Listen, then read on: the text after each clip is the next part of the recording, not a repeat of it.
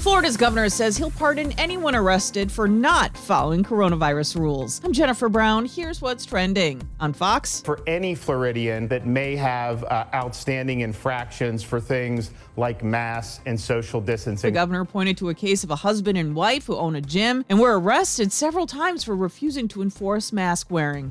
Following Chipotle and Olive Garden's lead, McDonald's says it's going to increase pay at over 600 company owned restaurants. A 10% raise does sound nice. Most will bump up to $13 an hour in the next few months.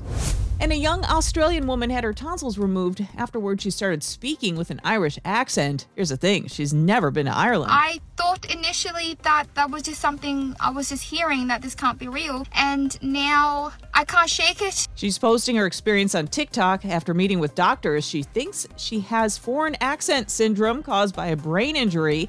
There have only been 100 cases reported in history.